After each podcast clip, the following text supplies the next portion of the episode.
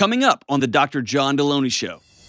So my mother and father-in-law have been married for over 50 years. They just kind of appear to have it all. This, however, is not the same behind closed doors. And then a couple weeks ago, they came over and I saw she had a huge bruise that was like a band around her arm right above her elbow. You have to do something. Okay? So that ship has sailed.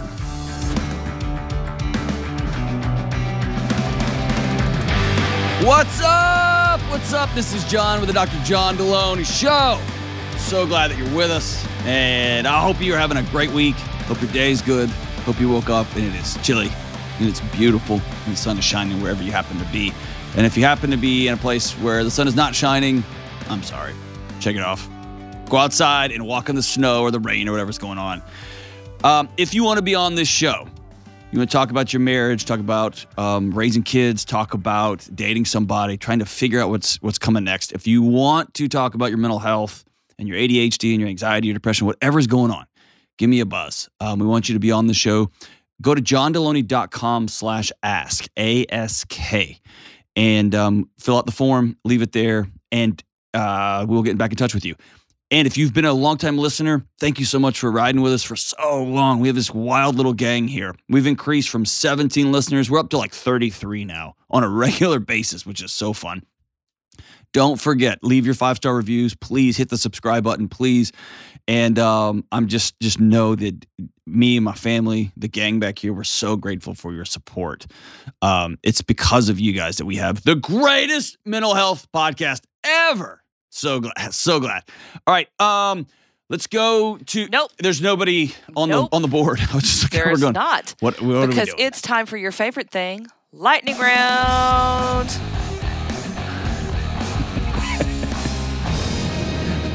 For those that don't know, That, hold on, that's such like leather pants, like foot up on the monitor, just like thrusting rock jams. yes. Gosh, who is that? Your music, Joe? That was Ben's. Incredible, incredible. All right, cool. All Lightning right. round. So, Oh, for those good. that don't know, this is where we have 10 questions Oh, that good. John has not seen.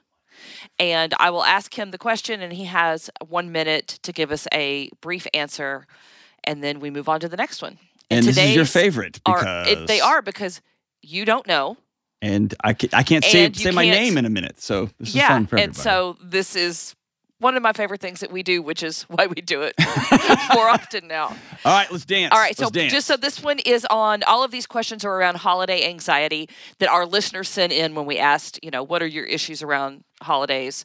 Um, and these are the 10 that we picked. okay, All right. let's let's sing and dance. Question number one Do I have to buy my friends gifts at Christmas? I can't afford it, but I don't want to look like a cheapskate. No. You will only feel anxious if you, let me say it this way. You, you, you're going to feel anxious either way. You're only going to poison your relationships if you do something that you can't otherwise afford that is going to put you in a less safe position. So, here's the right way. You're feeling anxious about it. I don't I don't want to feel like a cheapskate. Cool. Go directly through that storm. Let your friends know, "Hey guys, this is a tough year financially for me. So I'm not doing gifts this year. I'm going to do whatever. I'm going to write you all a song. I am going to sing your favorite song and record it, and y'all, we're all going to watch it together. Whatever cheesy, I don't care whatever's coming up. I'm going to write you a letter and let you know how much I love you. Um, but this year, I'm, I can't do gifts. And let it be. Choose guilt over resentment. Choose the guilt of not having a gift over the resentment of buying stuff, putting on a credit card that you can't afford, and it's going to cost you hell to pay weeks and months down the road. Look at that, slid in there. Awesome. All right. How do you do holidays with your family and in laws when everyone lives in the same city? How do I live without you? Nope. Time started already. Here's what you do direct, clear, wonderful boundaries. Very strict. Hey, on Christmas morning, we're going to do uh, until two o'clock just our family, just us. No one else is going to come over. We're not going to go anywhere. We're just going to have our own little time together. We're going to have breakfast. We're going to get up. We're going to open presents on our own. And then we will go about whatever. Um, what nights are we going to get together? Be very specific. Put it on a calendar and hold everybody to it. Let everybody know, hey, don't just, we're not just going to have showing up at our house. We're going to make sure the kids are still going through their sleep routine. We're still going to have bedtimes. We're not going to just poison our kids with all the sugar. We're just going to leave that to a couple of days. Boundaries, boundaries, boundaries. And I have found in my personal life and with those I work with, clarity on the front end saves decades of heartache on the back end. Awesome. All right. How do I have conversations with my family at the holidays when we are politically divided? Don't, don't say this this magic phrase.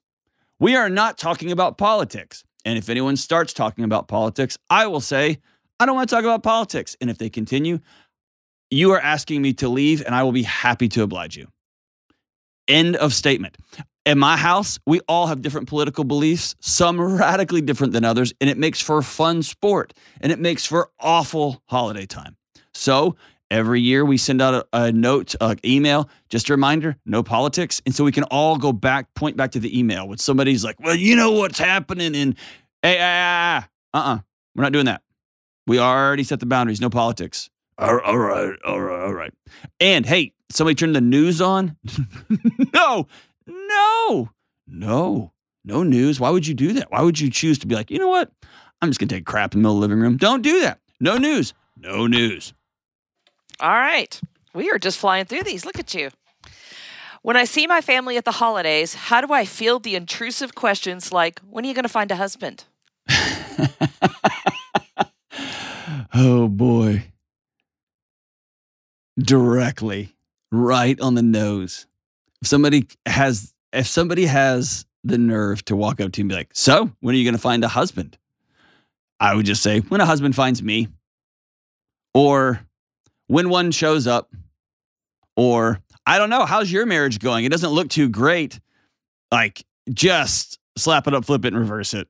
Uh, but those, in, here's the deal most people who ask those intrusive questions are trying to show you that they love you and just trying to invite you into something maybe you didn't maybe you didn't realize how great it is being married and you thought just being lonely and single was so wonderful they might be trying to help so i'm going to let that roll off my back and if they keep doing it say hey i'm not really interested in talking about my dating failures right now or i'm not interested in talking about how much i love being single right now um, let's talk about other stuff All right. The next one is a two parter. When is it acceptable to start listening to Christmas music? And then, what is the worst Christmas song ever? Oh my gosh, what a great question.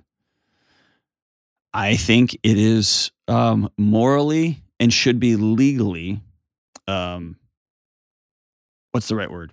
I think it's immoral and it should be illegal. Let me say it that way.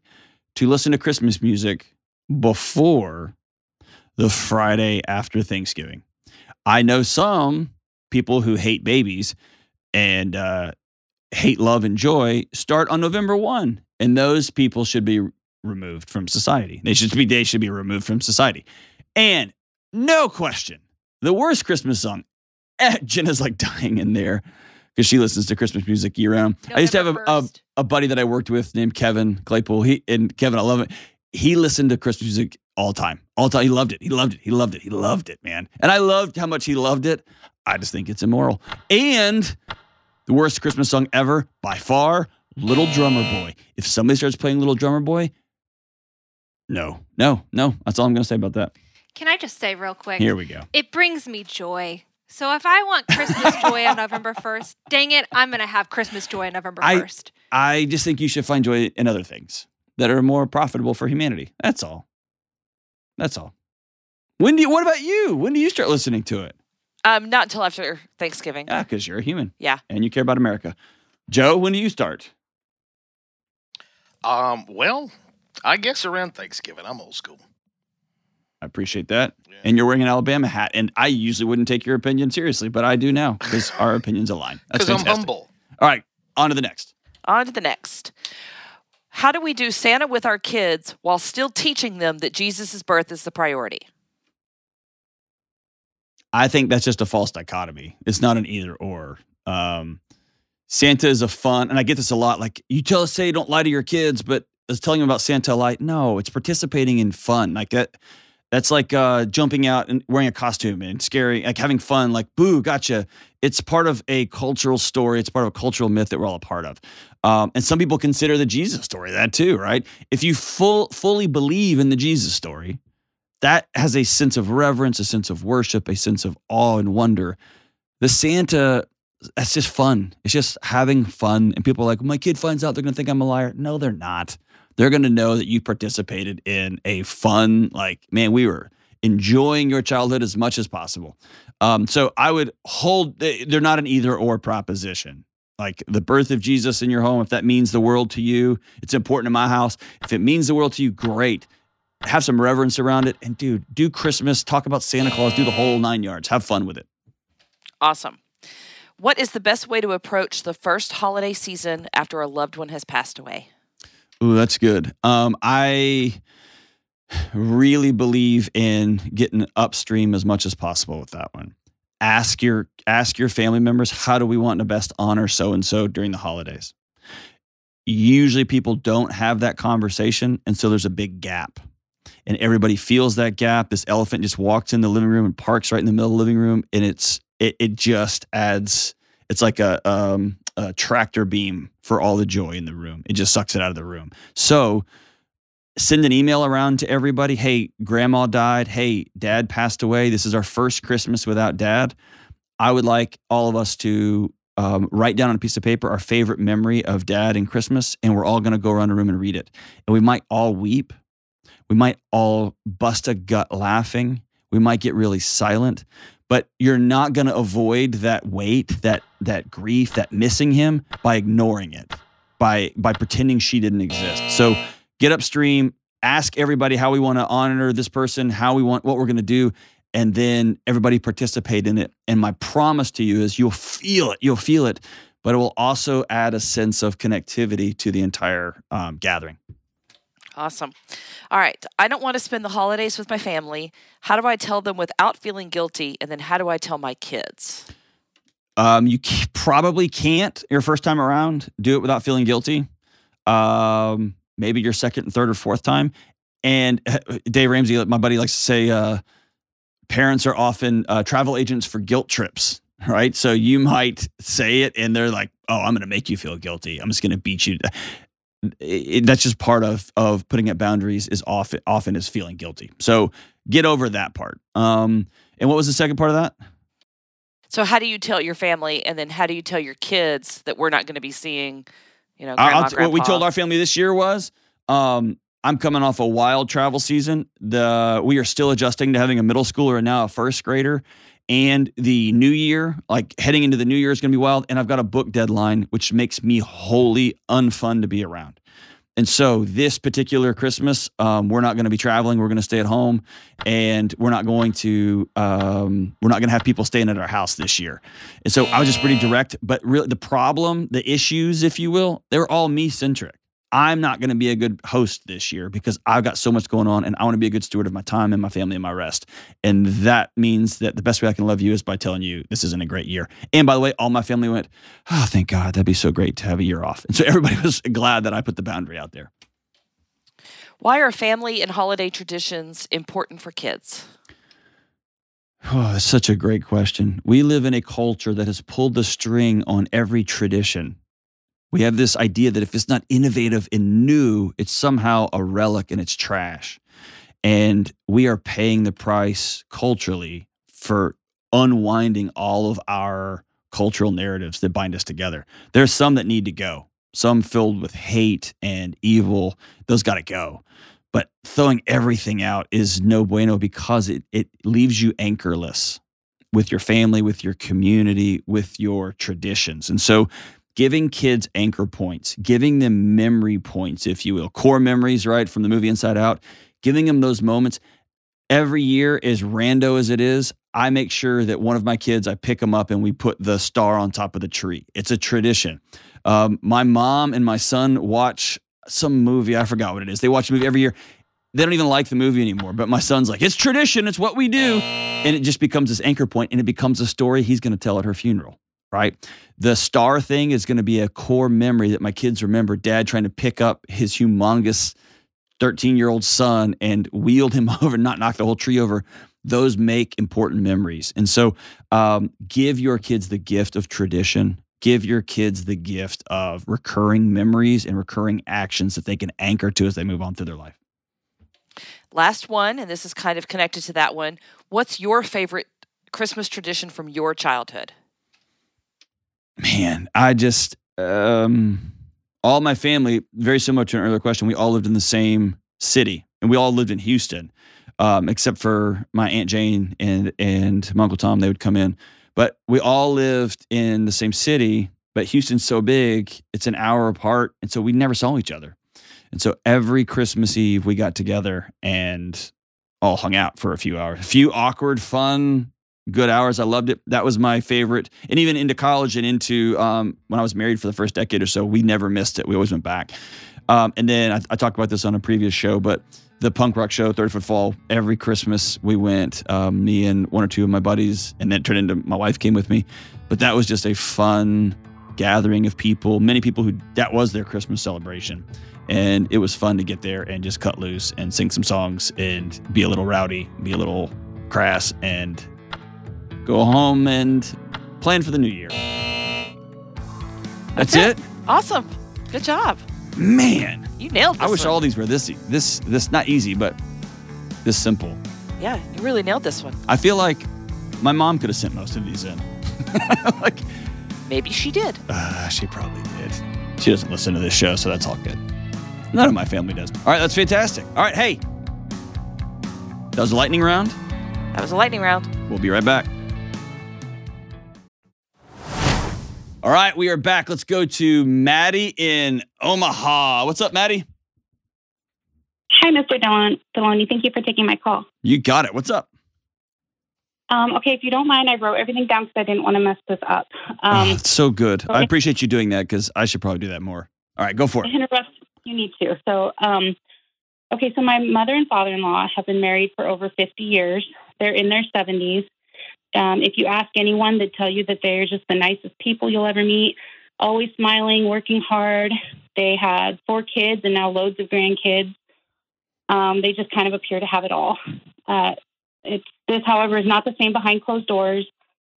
I don't know the extent of it, but I fear that it gets pretty bad. And I don't want to be right, but I don't want to stir the pot if I'm wrong. Um, since marrying my husband 20 years ago, their son, uh, my mother in law has tried to run away, driving several states away, even getting a different phone. She has also tried to end her life, but was found in time and taken to the hospital. Nobody outside of the immediate family knows about that. Um, I overheard him yelling at her one time when he didn't know that I was in the house. Um, and she was silent the entire time. And as soon as he saw me, he stopped. Um, a couple years ago, I noticed she had bruising around her eye that she tried to cover up with makeup. And when I asked her about it, she gave a strange explanation, but I just thought, well, it must be possible. So I let it go. Um, and then a couple weeks ago, they came over and I saw she had a huge bruise that was like a band around her arm right above her elbow and it looked like she tried to cover it up with makeup. And I asked her about what happened, and she got really flustered as if she was like searching for an answer. And she just said she fell and that she bruises easily, but it didn't make sense because it was a band around her arm. Um, my question is, questions are: What if I'm wrong, and what if I'm not? And if I'm not wrong, but I say something and she doesn't want to do anything about it, they've been married for 50 years. You know that, like, I just don't I don't know the steps to take. Yeah, thank you for thank you for being brave and and um, writing all that out. You know, it's hard to put down on paper because you look at it and all of a sudden your heart starts beating. Like I got to do something, right? Um, my my big first question is, well, let me just say this: you have to do something. Okay, so that ship has sailed, and now we're going to figure out what that is. Um, your husband lived with this; he knows. Why is he avoidant or doesn't want to get involved? I've brought it up several times, and I feel like they they kind of try to keep everything seeming that perfect happy life, even for their kids and grandkids, and so I think he just fears messing all that up. So I, I, his mom's mom. about his mom's about to be dead. All right. Like so, this little fear of I just don't want to ruffle feathers. Mom's, you're about to go to a funeral. Right. That was wholly preventable. That's what I fear. And so I look at these things. Behavior is a language. So when somebody's running away, somebody thinks in their mind, I would rather not be here at all than be in this. That is somebody yelling as loud as they can, but without the words, help. Right. And I'm disappointed in, in their kids. And somebody's got to do something. Someone's got to step up somehow. Okay. As far, as far as um, three of their kids don't live anywhere near. yeah, but but they- they, they know they grew up in this house. This doesn't just happen.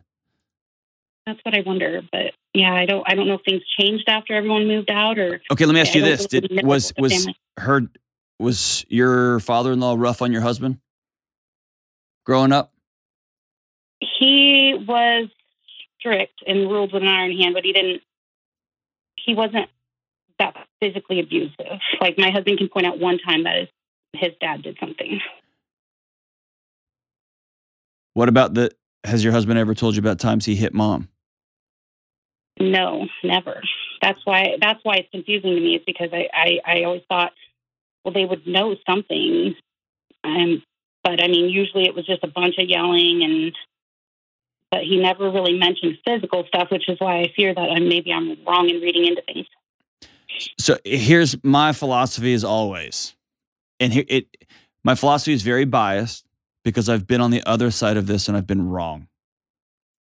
So when it comes to perceptions of abuse, it comes perceptions of suicidal ideation. I have made the choice in my life that I'm going to err on the side of asking too many questions and um, turning on too many lights than not doing enough. Hmm Okay. That's just the choice I've made. You don't have to make that same choice. Um, what I would do if I'm in your situation is I would tell my husband, I have seen bruises on under her eyes. I've seen bruises on her body that she's trying to cover up. And when I ask her about it, as a woman, I know she's not telling me the truth. I know she's covering for somebody. hmm And so I'm going to ask her directly, Are you safe? Okay. And I would, uh, y'all live in the same town? yes, me and my husband live in the same town as them. Okay. Um, I would take her to breakfast or I'd take her to lunch and I would say, I'm going to be very direct with you because I love you and I consider you a mom almost as close as my real mom. And I have a woman's intuition that you're not okay. hmm Tried to run away. You tried to die by suicide. You've got bruises when you come over to my house that you're covering up. Are you safe? Are you okay? Okay. And you are very, very right. She might say, I'm 50 years in. That's just him. If I just was quieter, then he wouldn't get so angry. That's how those, she's a grown up. She can make that choice. At some point, it becomes elder abuse. And I Mhm. know there's some different power hierarchies and yada, yada, yada. If somebody is unable to take care of themselves and they're being abused, I'm going to let somebody know. And at the end of the I- day, this it, this might end with you calling the police. If you tell her, "Hey, the next time I see bruises on you, I'm calling somebody," Okay. right? And it might be Right. you call it for a welfare check, and she lies to the police officer, she lies to the social worker, and she she does that. But at least you will have sent a message to everybody involved: is I'm watching, and I love you, seemingly more than anybody else in this in this sphere. And also, also be open to being completely wrong. Okay Okay. she might tell you, "No, I I I know how this looks, and it's not what you think it is." Okay, um, Mhm. but your guts tell you something's up, don't they? Yes, absolutely. Okay. Um, here's I don't know here's if other siblings into it, or like I've spoken to my husband, but I haven't talked with any of his siblings. no. yet. I would make this a very personal, woman to woman conversation. Okay.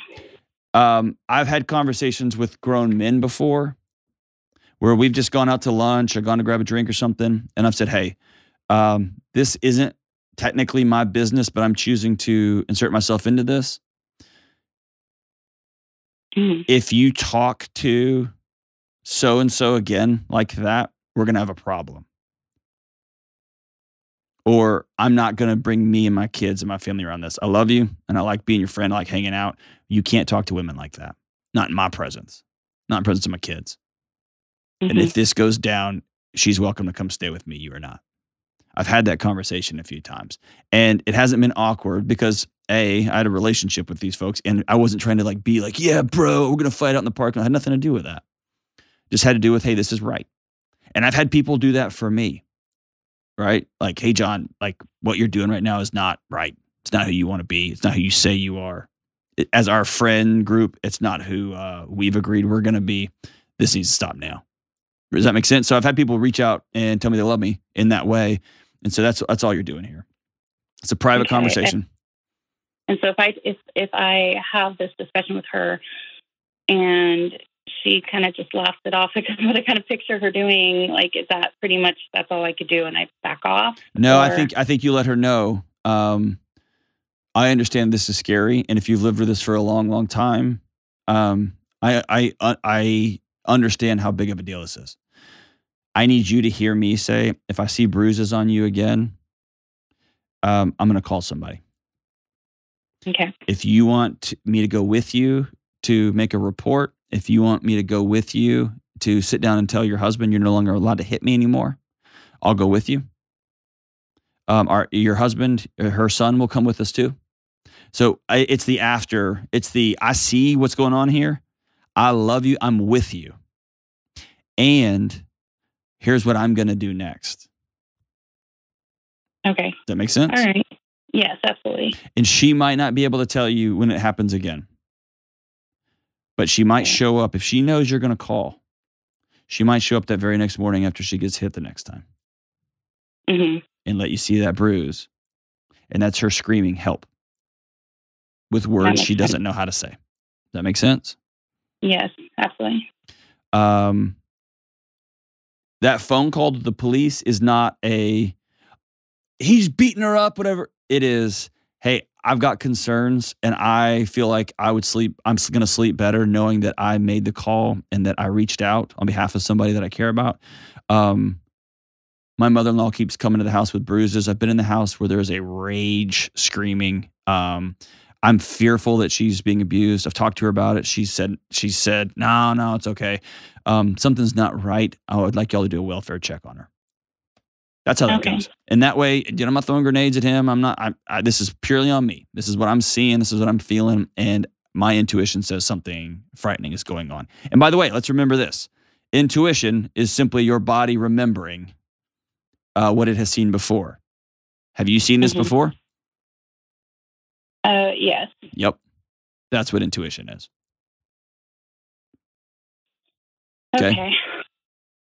Well, I, I appreciate it because I just felt lost. I felt like I was supposed to go with my husband, but, but when he didn't really, when he kind of brushed it off, I didn't really know where to go from there. So, Yeah. And it it may be that he truly doesn't know. It may be that he didn't really take you seriously. He may be he may know, oh, oh, Maddie, if we open this, if we open this box, it's World War Three.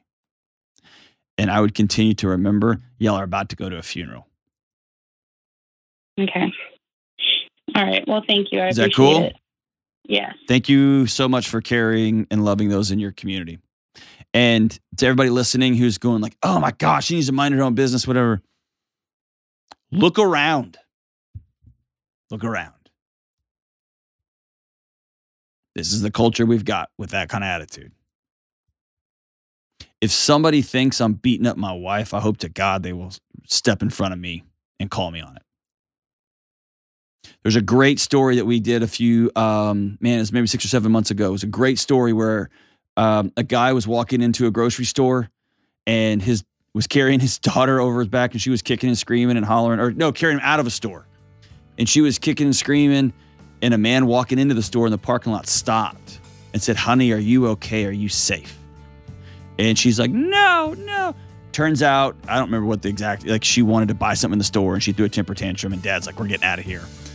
But that dad who was carrying his daughter out said, Thank God somebody in the parking lot stopped and saw a screaming kid to make sure everything was okay. That's the community that we need with one another, man. We're not not being involved. Like not being involved, just putting our heads down and walking. It's not helping, man. It's not helping.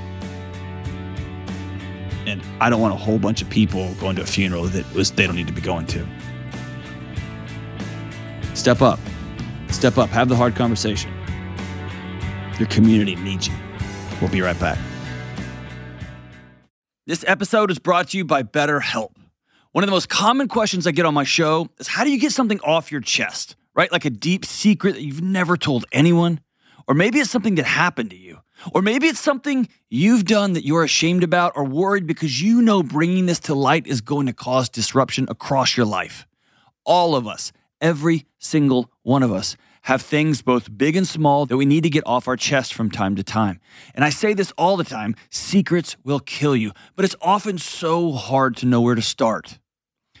If you need to get something off your chest and you don't have a safe person to talk to, you may want to try therapy. Therapy is a safe, effective place to get things off your chest, to learn how to say scary and hard things out loud, and figure out how to work through whatever is weighing you down. I have personally been blessed to have a great therapist who I can talk to and who helps me get those heavy things off my chest. And if you are thinking of starting therapy, give BetterHelp a try. It's entirely online, it's convenient, it's super flexible, and it's suited to fit your schedule, whatever your schedule happens to be. You just fill out a brief questionnaire, you get matched with a licensed therapist, and you can switch therapists at any time for no extra money. Listen, it's time to get those secrets off your chest. Start with BetterHelp. Visit betterhelp.com slash Delony today to get 10% off your first month. That's betterhelp, H-E-L-P dot com slash Delony.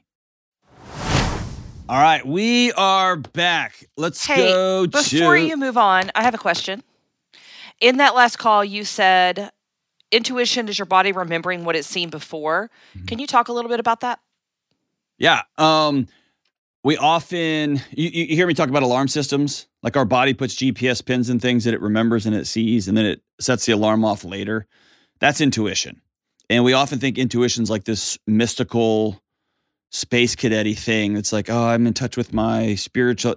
It might be, but more than likely your body has seen that before. And so it's responding to something it's seen before it's a, that's why I, I told her, A, you got to say something, and B, be open to being wrong because sometimes that GPS system, every guy with dark hair is now scary, right? And every time he comes in here, I just feel a sense of not good. It's important to um, look at, uh, answer those feelings to feel them, and then demand evidence from. Is this true? Right? But intuition is simply your body saying, I remember this. This is not okay. And it starts swelling up the anxiety, it starts swelling up the heart rate, it starts that discomfort. Um, it's when I go into a place and my wife says, We need to go right now. I used to just laugh and roll my eyes. And now I've learned like she's her body has seen this story before. It's time to go. And it might be that you're about to be an idiot and say something stupid, or you're going to get in a fight, you're going to do something dumb. It's time to go. Um, yeah. So does that ring true in your in your life? Oh, definitely. Yeah. Yeah. Because I always think of that women's intuition. Could it also be something maybe not that we've seen before, but we've you've read about, heard about? Well, and that that's the problem with media. That's is it puts stories into our bodies, and our bodies often can't distinguish whether you listen, listen to enough murder podcast, you're going to start looking over your shoulder, right? It just is. It just is. You watch enough Law and Order SVU, every guy walking hand in hand with a little girl in a grocery store is probably molester, right? And so I do think media plays a like a damning role in shifting our bodies. Like our bodies, like, oh, I remember that guy. I remember that guy. That never even happened, right? That was just fiction. Um, but yes, I do think that's that happens. Okay, I had a weird situation in the grocery store a couple weeks ago with a guy that just he appeared on every aisle. It was just something creepy about him. And then when I walked out, he walked out behind me and was standing no he like had abandoned his cart. It was gone. And it was just one of those something felt weird. Mm-hmm. and i've never had that happen before but something told me it was like you know it's time to leave. But you may have had somebody do that when you were nine and they were 10 and they kept showing up at the dance and you were just like ah it's just uh, you know what i mean? Um, or yeah you may have watched one too many horror movies allegedly. I don't know what you're talking about yeah, uh, that goes back to listen, listen to your bodies. Listen to your bodies, man. Um, and one of I think our great life lessons is how can I better hear what my body's trying to tell me? And I think that's a good exercise for all of us. All right, let's go to Jim across the northern border in Calgary. What's up, Jim? Hey, how's it going? Good, man. How are you? Um, I'm not too bad. Not too bad. Uh, sunny, but it's a cold day here today. So That's so good, man. Oh, hey, can I just tell you, your accent brings me joy. It makes me happy. I have an accent. Well, I'm a Texan, so we're basically on the other side of Earth, and I get the same thing. Like, man, we love your Texas accent. I'm like, I don't have an accent. I guess definitely I do. So yeah, it's it's fantastic. So hey, so what's up, man? Uh, well, um, basically, I'm looking to try and I've been trying to think of ways. I've been trying to reconnect with my wife. I have not, I've not been able to. I'm looking for ways to try and reconnect with my wife. It's just, it's just been, uh, just been going south for quite a long time now. It's, uh, we, uh, we haven't really been all that close. We've been not basically roommates for for years. Um, When's the last time y'all had, had sexual intimacy? probably over three years ago. Wow. Yeah. Um, Well, what? what Um, if, if you- part of that part of that is uh, that I am basically working day and night, literally. like not even a, it's not figurative; it's literal. I I drive courier service uh, from ten at night till five in the morning, and then I work. Uh, then I work uh, uh, construction in the daytime till about up to four p.m. Sometimes five p.m. Go to sleep.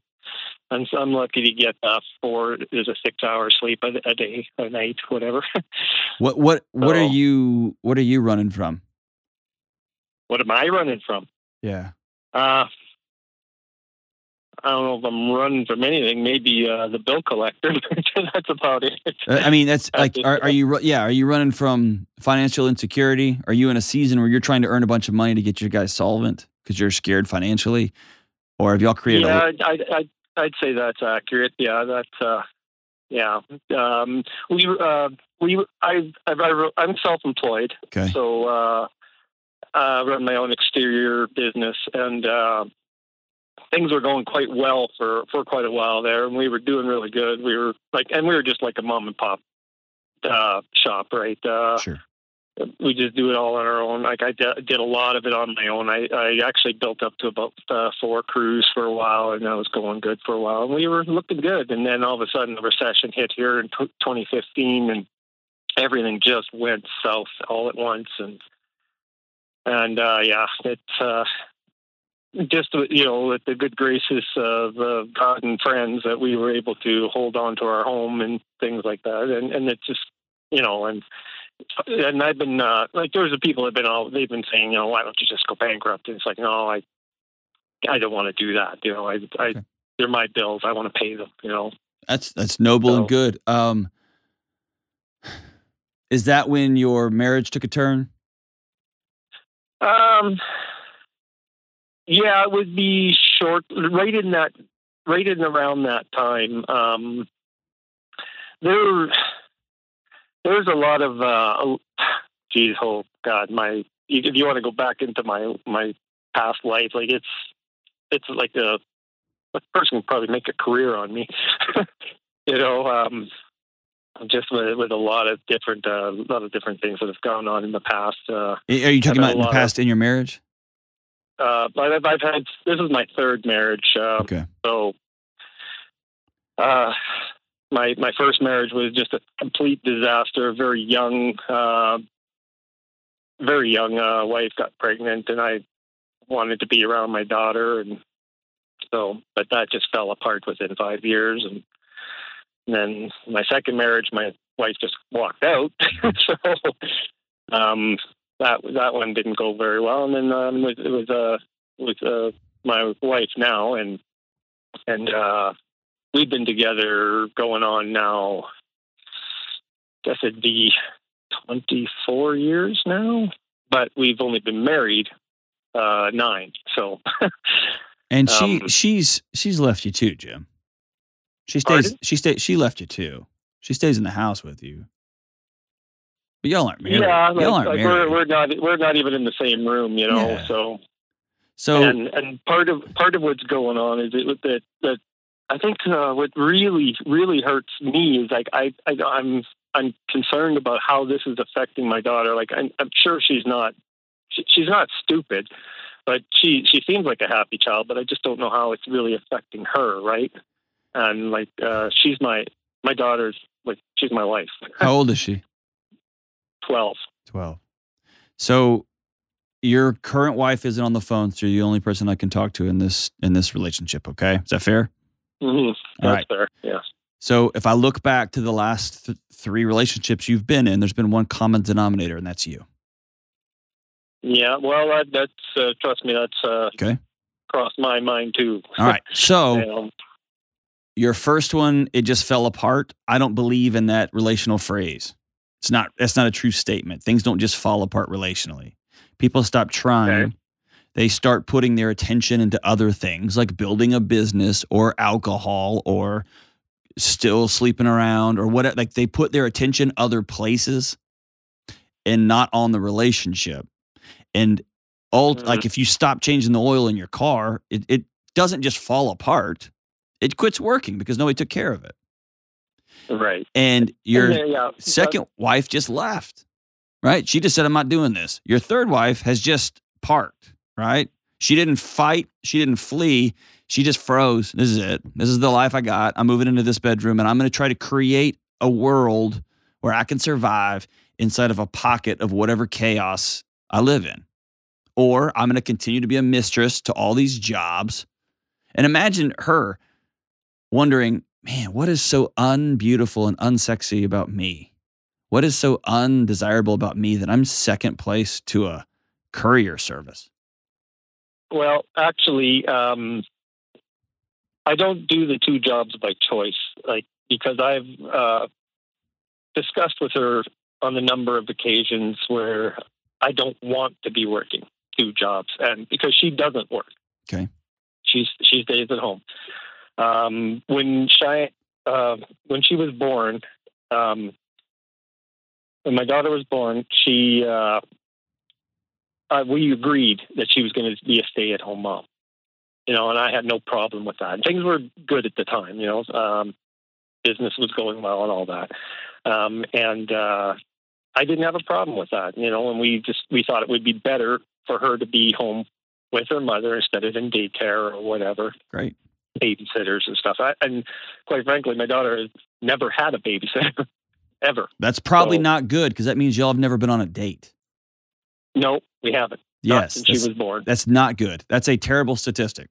My kids have had tons of babysitters because me and their mom are always going out.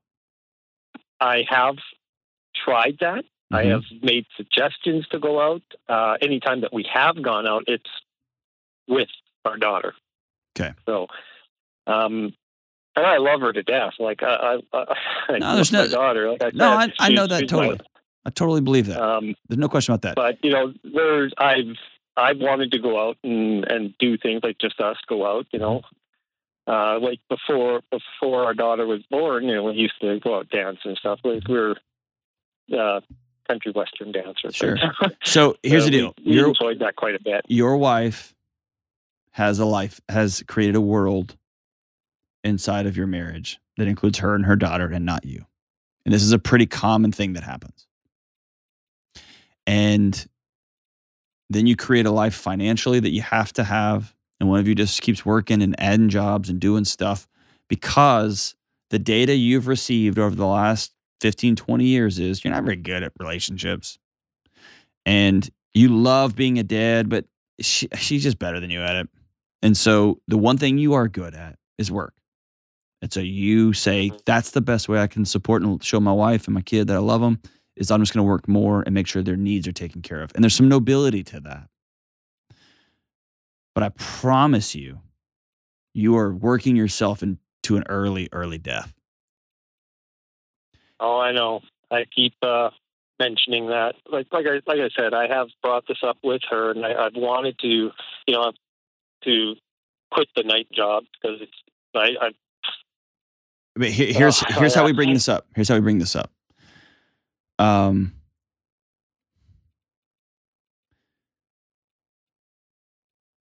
we bring this up, you two, and I would push pretty hard for a um, babysitter, and I would push pretty hard for a. Actually, your kid's twelve now. It's not really a babysitter, but somebody to come over and keep your kid, or let your kid go play at somebody's house for a weekend and you and your wife are in desperate need of some sort of retreat, whether it's four hours or half a day or a, whatever that looks like. Do you have a history of yelling, getting fired up, getting raged out? Actually, no, it's on the other end. Okay, so your wife's got a I'm history of. usually, uh, yeah, I'm usually the calm one, and I'm usually, uh, it, it, it, it uh, when when it's like I don't even try to discuss things anymore. Like I, I basically am constantly just walking away because I, I, I refuse to fight in front of my daughter. For one, I try, I try my like I, I came from a pretty, uh, pretty rotten uh, family. Like my family life was. Uh, pretty violent and abusive and uh and and actually my wife came from something similar to that as well Sure.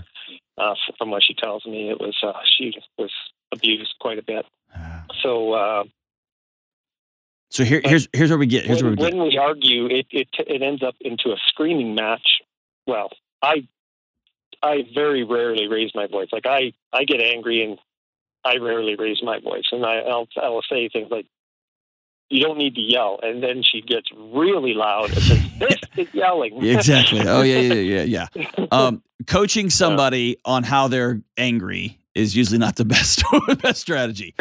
Um, it usually the best strategy in that situation is later to say, "Hey, whenever we are having a disagreement, which everybody in a relationship is going to have, whenever you raise your voice, it reminds me of being a kid and I shut down. My body just shuts itself down, and so it would be really a gift to me if when we got into a disagreement, we figured out a way to do that calmly, or we wrote each other notes or whatever as we practice this. Mhm. Um, so earlier I said you were the common denominator. That goes one of two ways. The common denominator being you are the guy that's really hard to be married with, and all these women are marrying you, and then they're like, dude, I'm out of here, out of here, out of here. Or you've heard the old saying that's actually true. We marry our unfinished business. And it might be that you keep picking the same partner over and over again because your body has identified relationships as something that's abusive.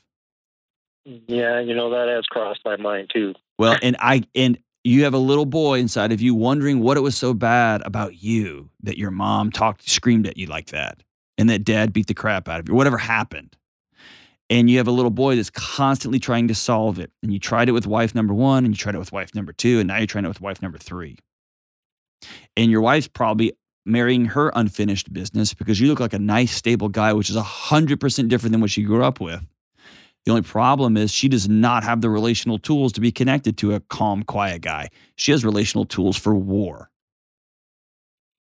And you two have to decide I'm going to stop doing relationships as I've done them my entire life and learn new skills. One of you, you, I'm going to speak up more and I'm going to let my needs be heard. And I'm going to stop committing long tail suicide in the form of working 20 hours a day for year after year after year. And your wife's going to have to learn every relationship is not a battle. In fact, there's a totally different reason for relationships, and it's peace. And I've just never experienced that. So I'm going to have to practice it and learn it. Y'all are both going to have to make that choice, or you're just going to have divorce number three. And if you're going to have divorce number three, I'd recommend sooner rather than later. But this this works with you telling her, I want to love you the best that I can. And I have grown up with this and I want to do something different. Would you be willing to go with me? And that's going to look like me letting my needs be heard, me getting some sleep and honoring my body, me spending private time with our relation with my daughter, us rekindling romance, you making some choices to to learn different ways of communicating and not fighting and going to war. Because you're talking about two adults deciding we're going to do everything different from this point forward. And that's a tall ask. It is a hundred percent doable, but both of you have to be on the same page. I also know this, brother. I I can feel it on you that you think this is going to be a futile conversation. yeah I, I quite often i want to talk about something and i just i just figure what's the point All right. So here's what I want you to do. You know what's the point? You. You're worth the point. Your daughter's worth the point. Your marriage is worth the point. You still love that lady. Your wife is worth it. That's what the point is. That's the why. So if I'm you and I know I'm wading in to, you know, the entrance to hell, I am going to write this down. I'm going to write a letter to to my wife and I'm going to take her out. I'm going to read it to her. And the letter is not going to be filled with accusations. You don't do this and you don't do this and we haven't had sex in 3 years and you don't it's not going to be that. It's going to start with I miss my wife. I miss you. And I've participated in a marriage where we've ended up as roommates and I miss you. And I want to find our way back to one another. I don't want to, raise a daughter who thinks this is what marriage looks like, that it's just roommates. I don't want to raise a daughter who feels like she is responsible for mom and dad's emotional well being, that she's the center of our household, that everything revolves around her, so much so that my parents haven't had a date in a decade because of poor little old me, because she can't handle the weight of your household. She's 12. So you say, What's the point? You are, man. You get one shot at this little life, dude. So write it down, have the hard conversation. And for the first time, maybe in a long time, ask what you need. Ask yourself, What I need, man? What am I willing to do? What am I willing to change? What am I, what am I willing to give? And ultimately, the end of this conversation with your wife is an invitation. Are you willing to go on this invita- on this journey with me? Where we both learn new ways of interacting, we both heal from our childhood. That both of them are awful. I'm all in if you're all in, and it's going to be bumpy and hard. We might have to see a marriage counselor together, which I highly, highly advise. I don't really see a way forward for you two without it. It'd be great. Um,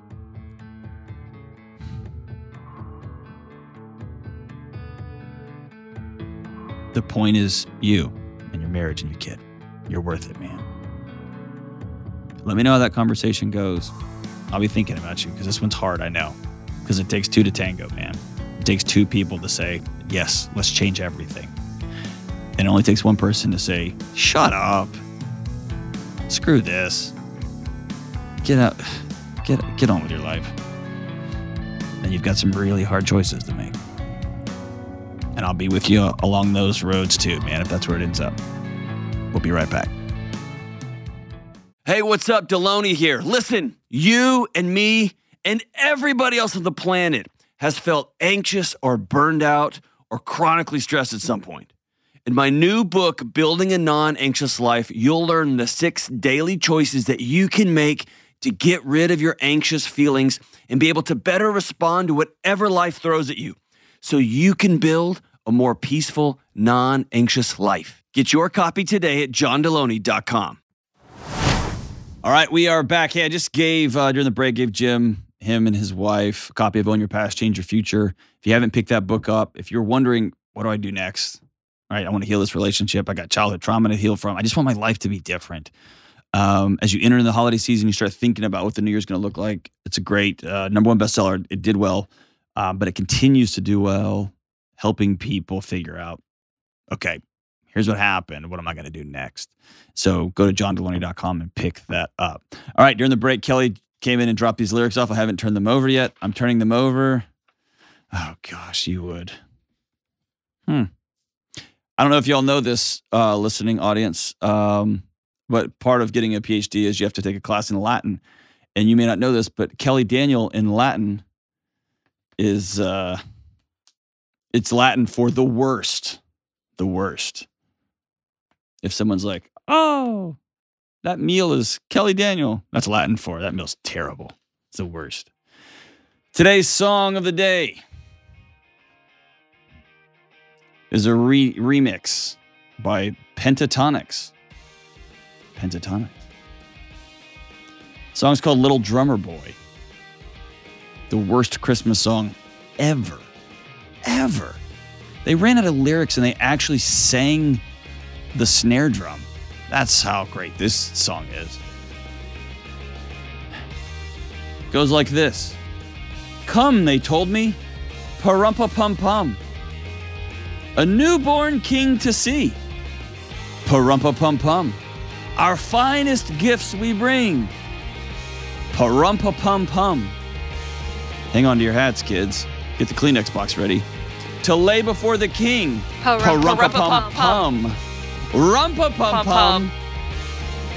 Rump. I can't. Rumpa-pum-pum. This, it's terrible. It's the It's the worst. Rudolph the red-nosed ra- See you soon.